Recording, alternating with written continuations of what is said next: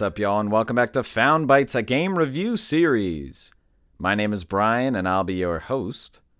If you don't know about us, we're all about testing out and finding small, high quality video games. This is a podcast that aims to respect your time and money as a gamer and a consumer by sifting through storefronts and sales to find the gems that may be worth your precious resources. If you're interested in reaching out or helping out, Feel free to email us at foundbytesgrs at gmail.com, tweet at foundbytesgrs, and also rate and subscribe to us on whatever podcast feed you're using.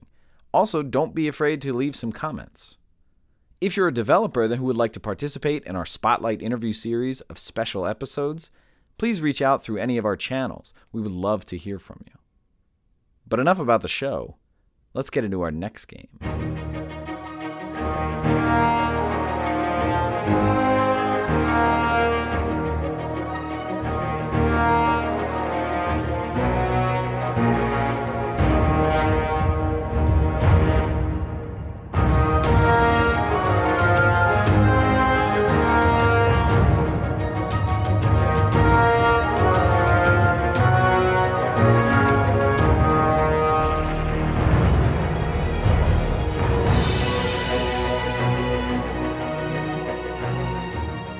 Book of Demons is the game for this week's episode.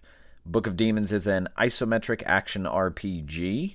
And some comparable games, this is essentially like a clone of Diablo, but it takes a lot from also uh, the Baldur's Gate Dark Alliance games that were, I think, on PS2 and GameCube and Xbox.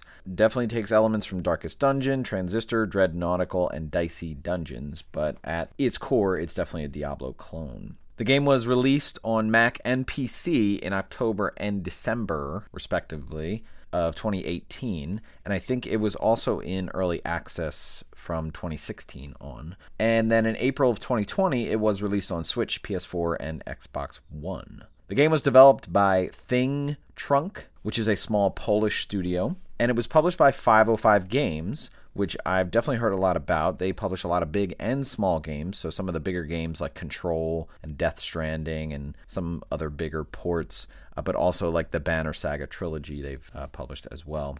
The game had a physical release in February of 2022 on Switch through Super Rare Games, and that just came with the box, a manual, and some cards. And there is a sequel, I believe, called Hell Card. I'm not sure if it's more DLC or attached in that way or kind of a standalone, but that was released, I believe, in February of 2023, uh, depending on the platform, but I'm pretty sure that is out now.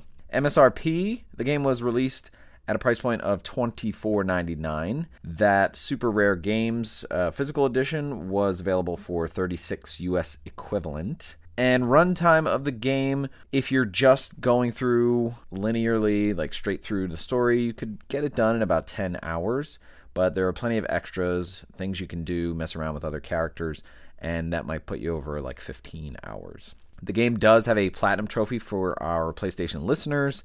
I don't think that I'm going to get it just because I've done a lot in the game, I feel, and the sort of in game awards that they give you don't really match with the trophies. I've only gotten like two or three trophies, but I've gotten a lot of the in game rewards, so I'm not sure uh, what the parallel is there. But I did buy this on PSN for 874 on sale, and I've put in probably about four hours into this game. I've gotten pretty far just in the linear uh, progression. But in terms of recommendation, no one really recommended this game to me. I'm not even that big of a Diablo fan but something about like the silly art, uh, the hack and slash gameplay, and the use of cards, which is not quite like a deck builder, but I do like how that plays into uh, the gameplay and the customization.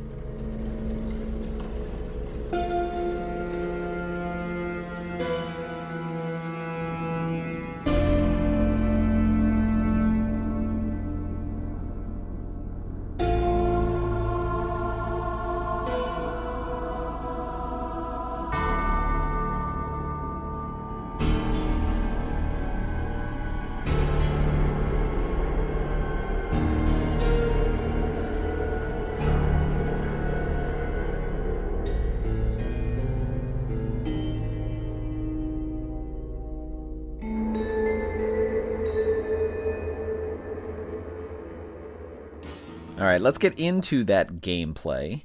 So, this is going to be kind of a dungeon delving mentality. Again, very Diablo, very Darkest Dungeon, where you're going to be kind of going back and forth between like a hub place and then going into dungeons. So, let's talk about that pacing and progression in a broader sense. So, you're going to start in this town, which is your hub.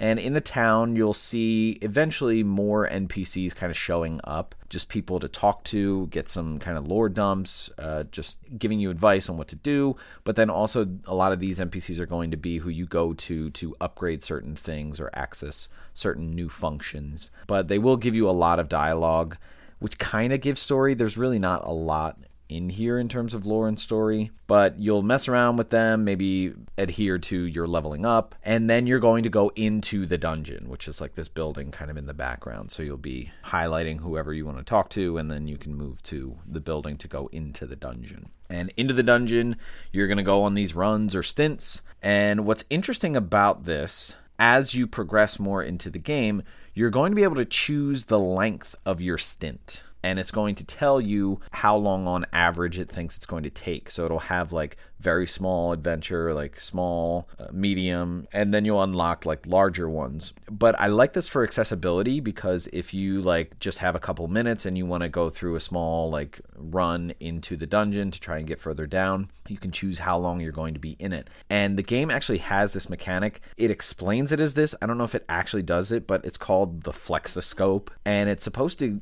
track your play speed and learn how quickly you get through things and then it'll estimate how long it thinks you'll take it'll take you to get through like this length of the dungeon or whatever and that's fine. I don't know how accurate it is. Like as i've gotten through like it's saying like oh go on this medium one. It should take you 24 minutes. Sometimes it is accurate sometimes it's not. Obviously it depends on how thorough you are in when you go through on the stints. I think it's helpful eh, just in terms of accessibility and trying to give you that customization. In terms of actually progressing through the game, you're going like down, so it's all about depth there are three major depths like they'll have like roman numeral 1 roman numeral 2 and then like hell which i think is eventually where you're supposed to go and like kill this demon or the devil that's there. And so it kind of revolves around you getting to these certain depths as like major checkpoints in the game and then beating whatever is there. So what's interesting about the stint lengths is you can go like small at a time if that's like what time you have to play the game like you want to do it in like 5 minute stints or whatever. But it's going to take you the same amount of length to progress to the different major depths. So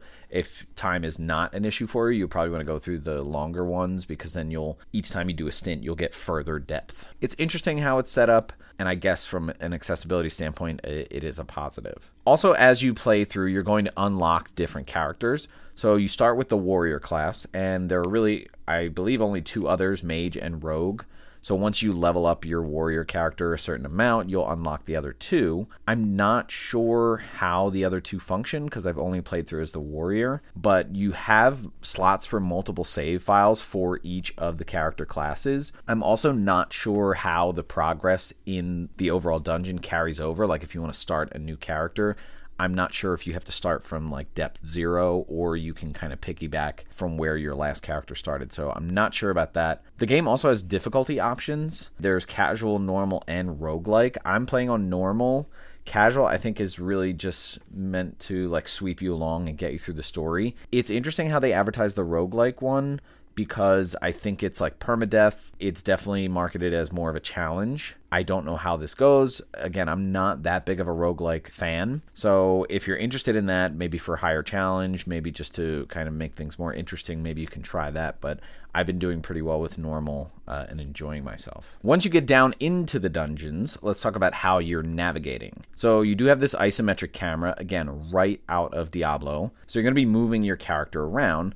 And what's interesting is that you can only walk on this path that's like in the center of all these hallways and rooms. And so as you're moving, like you have your little game piece or your character, and they move almost like they are a game piece. Like you're not really seeing their legs move or anything like that. And you're going to move through, like I said, these hallways. Sometimes you'll have branching rooms. There are going to be a lot of things that you're going to interact with as you're walking through. So a lot of what you're going to be doing is just opening things like barrels and chests and like searching things on the wall, and you'll see the button prompt come up for it and it's not always that you have to be in proximity to it and we'll talk about like how you have a cursor and can access things. You'll also see like health and mana refill pools. So if you see like a, a this fountain that's red like that can refill your health.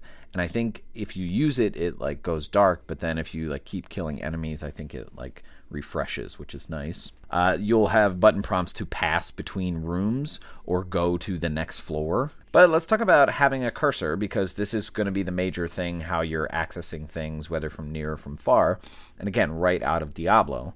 So I'm playing on console and I'm moving with the one stick, the left stick, but with the right stick has like this cursor that goes around much like a mouse on a PC and allows you to like highlight over things to narrow down what you're trying to interact with. So this is also helpful for like picking up golden items. You can just move the cursor around over the gold and it'll automatically pick it up. And this is also going to come in handy for when there are enemies so that you can kind of move the cursor over whichever enemy you're trying to attack. Now, it's not like you have to physically like lock on or hit or click or anything like that. It's just like the last enemy that your cursor went over. Uh, you'll see like a red circle come below them, and like that's the enemy that you're attacking. Speaking of attacking, let's talk about combat.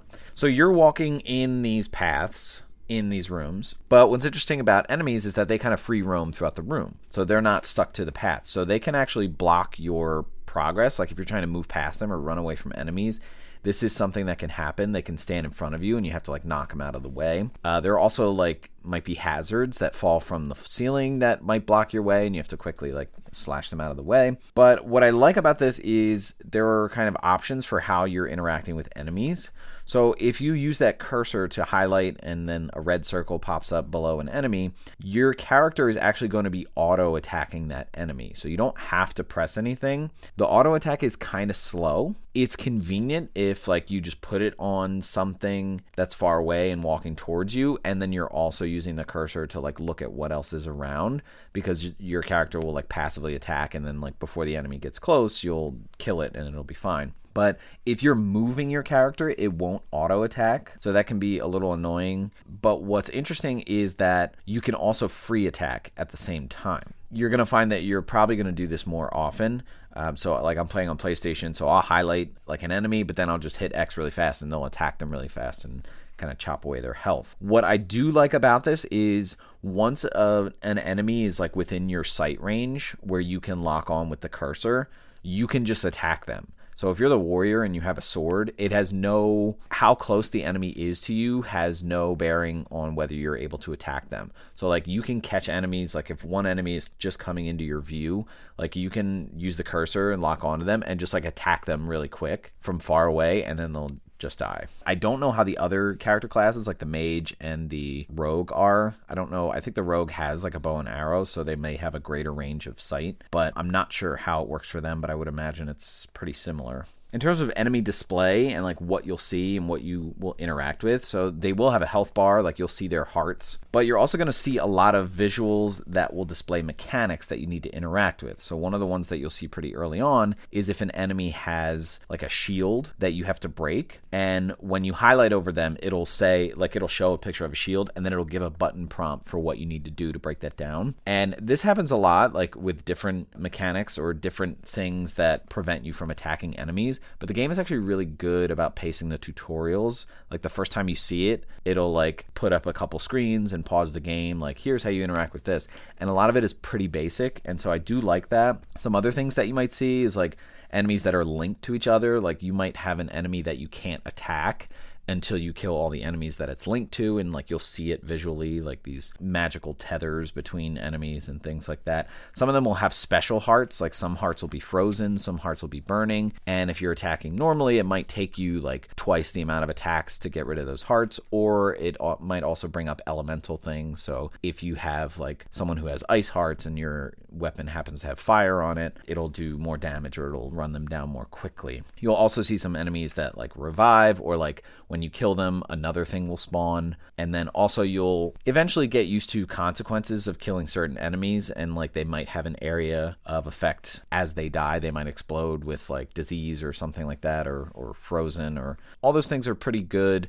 in terms of how they're introduced in the pacing and the tutorial, and eventually you'll get pretty used to it. You'll also have special enemies, and when they come into your line of sight, like it'll introduce them as like Boris the Butcher or something like that. And these enemies are going to be in phases. So, like above them, you'll see like, oh, this one's a five phase enemy. And like once you kill it the first time, like it might change form or something like that. And then it'll show your progress uh, in the bar above them. And this goes for bosses as well. So, this is interesting. I like uh, the enemies that are kind of in phases it can be a little hectic once you start to have other enemies come in and you know kind of charge you and whatnot but um, i like this most of what you're going to be doing is hacking and slashing away at a bunch of enemies coming at you and as you kill a lot of enemies, you're going to find a lot of gold and a lot of cards and things like that. The game is very loot driven. Like I said, you're going to have a lot of chests that you're opening. So you're going to be moving your cursor, getting a lot of gold, getting a lot of cards. And so let's talk about the cards or the deck aspect. So the game kind of markets itself as having a deck building aspect to it, but it's really more so just collecting cards and choosing which ones to put in your loadout. So you will have a certain amount of slots to equip cards, and this can be upgraded. You can open up more slots to put cards. And so some of the things that you're going to get are like weapon cards, armor cards, potion cards, action or move cards. I like these. I like how it splits them up into active and passive cards. So some of the cards that you're going to equip are going to be passive, mainly weapons and armor, which kind of act automatically. So you can have a couple different weapon cards equipped, and it's basically just going to apply passive effects to when you attack manually or the automatic attack. Uh, and the same goes for armor. Like as you're getting hit, the armor is just kind of doing its job.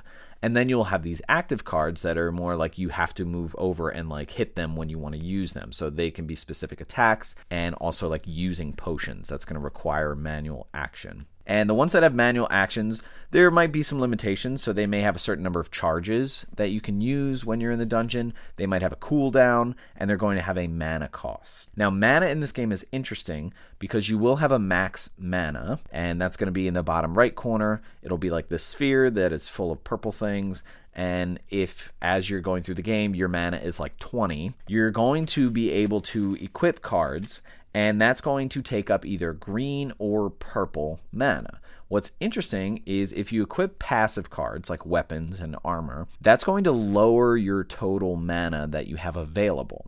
So, for example, if you have 20 mana and you equip like a weapon that's 5 and an armor that's 5, on the card, the card will be green and it'll say it costs this much when you look at your mana pool on the bottom right after you've equipped those cards, it's going to say 10 out of 20. And if you look at the sphere, like half of it will be green and half of it will be purple. And so what that means is to equip those cards, you have to lower your max mana. And when you go into the dungeon, you're only going to have 10 mana available to use active actions. And so what that means is like the active cards that you have have active mana costs. So, for example, if you only have 10 mana and you have like attacks that require purple mana because active cards are purple, when you're in the dungeon, you're only going to have a pool of 10 mana to use that card. And so it creates this need for specific strategy or variation in what type of cards you equip you can go all passive cards, you can go all active cards, or you can do kind of a mix. I like a mix um, because you want like a nice balance between like, okay,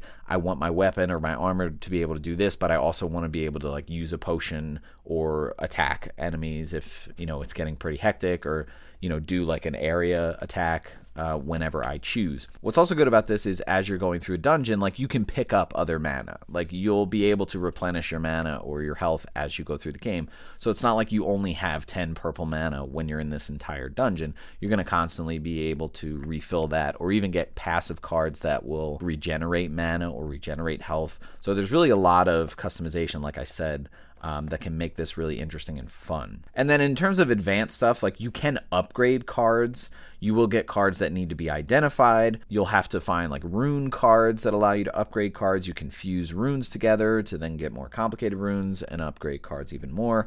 Um, and you will also find card variations, which is kind of interesting. It's different from upgrading cards. I don't really know why it exists because it's not really that interesting, but like you might find a really good card and then find a variant of that card, and you can just kind of switch to the other variant when you equip the card. But all of these things that you're going to upgrade, whether it's cards or IDing them and stuff like that, you can do that in the town when you get back, but you can equip and change cards at any point. In terms of your character, as you're going through the dungeon, you will eventually level up. And when you level up, it's kind of interesting because you can choose to add one to your max health or one to your max mana. And whichever one you don't choose, it shows this visual of it going into a pot or a cauldron. The cauldron mechanic is interesting because as you level up, it'll kind of build up all of the ones that you didn't choose in this cauldron. And then when you go back to town, there's this person that has the cauldron, and you can pay to access whatever is in the cauldron and get that. So it's almost like if you collect a lot of money and level up, you can level up both of your stats consistently if you go back and you pay for what's in the cauldron. And so in the cauldron, you'll have those extra points that you didn't choose, whether it was health or mana, but then you'll also accrue like different prizes of more money. So it's very loot driven. It's very much just like keep chugging, like upgrade your character and get more money so that you can upgrade your character, get more money. In terms of the dying mechanic, I think this is where a consequence comes in. So if you do die, I believe your cauldron gets emptied. And so as you go back to town the first few times, like the game will tell you like, "Hey, it's, you know, really a risk not to take the cauldron now because you might die and lose whatever's in there." So you can kind of hedge your bets if you're going through the game like I've been, which is like not really dying that much. I kind of wait for the cauldron to kind of build up a bunch of like mana level up points and, and whatnot. And so I get more bang for my buck when I do empty the cauldron in the town. And upgrading your health and mana is not just through leveling up. You will actually find things in dungeons that just give you an extra health point or an extra mana point. So the game is really kind of pushing you to get your character better and really trying to bolster you up. And also, when you get to town, that's when you can pay to open up more card slots. And I believe the max is 10, but the price for getting another slot is going to increase like almost exponentially. So it's again really pushing you to kind of be loot driven, find a lot of gold, which may be pushing you also to do longer stints when you go into the dungeon. The game does get a little tougher. Like I have gotten to depths where like I've been in a couple close calls where like it's almost bullet hell and I'm in peril and I do have to quickly move over and use potions quickly, but I do like the challenge. Um, and most often, like there'll be a moment where it's like a bit overwhelming, but then you kill a couple enemies, and then it's like, okay, now I can breathe now. So I do like that ebb and flow of that pace there.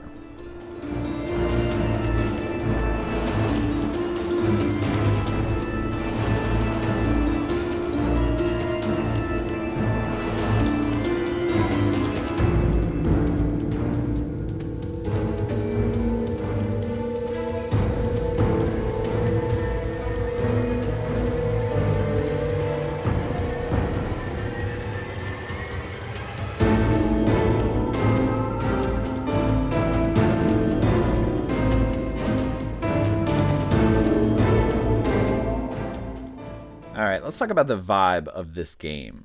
So let's start with visuals. It is pretty dark, so supposedly dungeon like. It's trying to, you know, obscure your view or make it a little kind of spooky or unknown.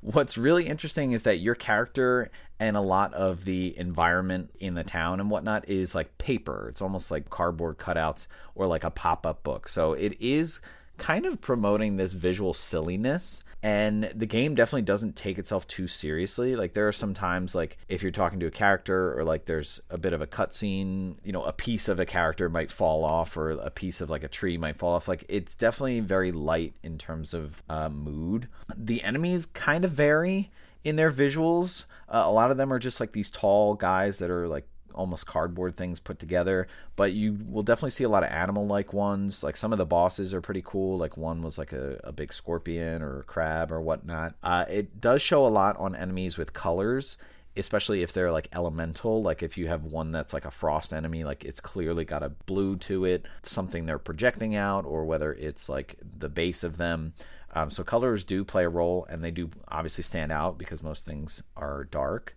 as you're walking on the walkway through these dungeons, it will show footprints, and the game is trying to communicate to you what the footprints mean. So if it's normal footprints, like just in black, it's just telling you that you've already been there. If you go down an entire hallway and get everything in, it'll fill it with like gold footprints. So it's trying to really communicate to you visually there if you've finished going down a particular road. And it'll do that on the screen, like visually on the walkway, but also on the map screen. But in terms of the dungeons and the environments, it's a bit samey you're going to see a lot of the same things. You're not going to see much variation, certainly not in color or brightness. So it kind of lends you to believe that a lot of these dungeons are procedural, which is fine you know, there's nothing wrong with that, but you're not really going to see much in terms of extravagance in the environments. In terms of audio, uh, the music is kind of ominous, you know, dungeon, creepy. You'll hear a lot of sound effects, um, nothing that's really unexpected. I do like the voice acting, it's good, it's really silly, it can be over the top at times.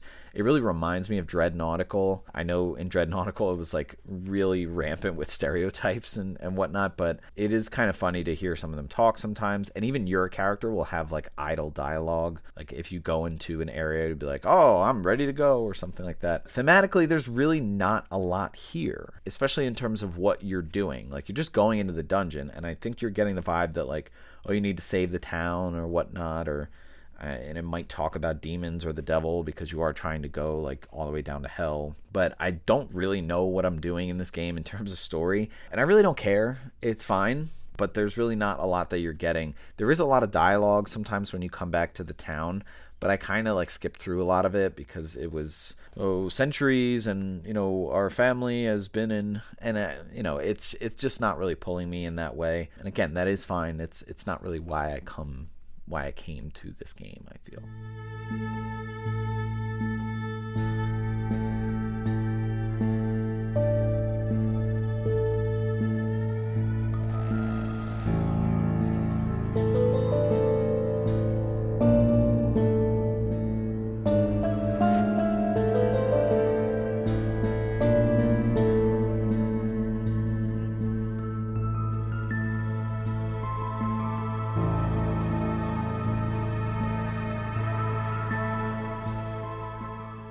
Right, let's wrap up the conversation about Book of Demons. So I think this is a solid dungeon delving, loot driven, you know, hack and slash game. I really enjoy the combat and some of the challenges that come about, especially as you get to further depths. I haven't really tried the other classes. I don't know if I will, but that option is there. If you're like not into the warrior you can check out the mage and see how that changes things. I'm pretty sure that there are different cards that you access with the different classes so that can really change up the gameplay if you're interested. I like the card customization. I like the strategy especially with the warrior where it's like i could you know do more passive cards or more active or a nice mix and so I do like trying those things out. I think the loop is pretty satisfying. I know it's simple, like you go, you find loot, you come back, you upgrade things, you know, you identify or maybe upgrade cards, better your loadout, go back in. But I think it's it's a very no pressure game especially the ability to choose your time commitment as you go in. And so that accessibility I think is pretty invaluable. The option for making it roguelike or doing the roguelike difficulty I think is really interesting. It's not something that I'm going to go for, but I think it might lend itself to more fans of this genre, especially Diablo fans. I don't think I'm going to beat this game, but it's a game that I might jump back into and I don't really need to know anything. It's just like walking around and slashing. Um, so it's a pretty safe pick up and play. In terms of value, 25 bucks, I think that's really steep for an MSRP. I think they would do better at 15 for an MSRP, but even still, I probably wouldn't get this game unless it were under $10 on sale because I think that's ideal. Again, I'm not saying that there's not value here. I think it's really good, but I don't think it's worth 25 bucks, especially considering a lot of the other games that have that MSRP, like your Dodgeball Academia, your Hat in Time. I just don't see the depth here uh, as much for that. So under $10 I think is great. And if you're again a Diablo lover, if you like Baldur's Gate, uh, Dark Alliance games, I think you would really dig this game. It's cheaper option if you find it on sale, and I think the gameplay is really satisfying. So I do recommend this game. All right, that's going to wrap it up for this episode. Stay tuned for our next episode to see what new game we found for you.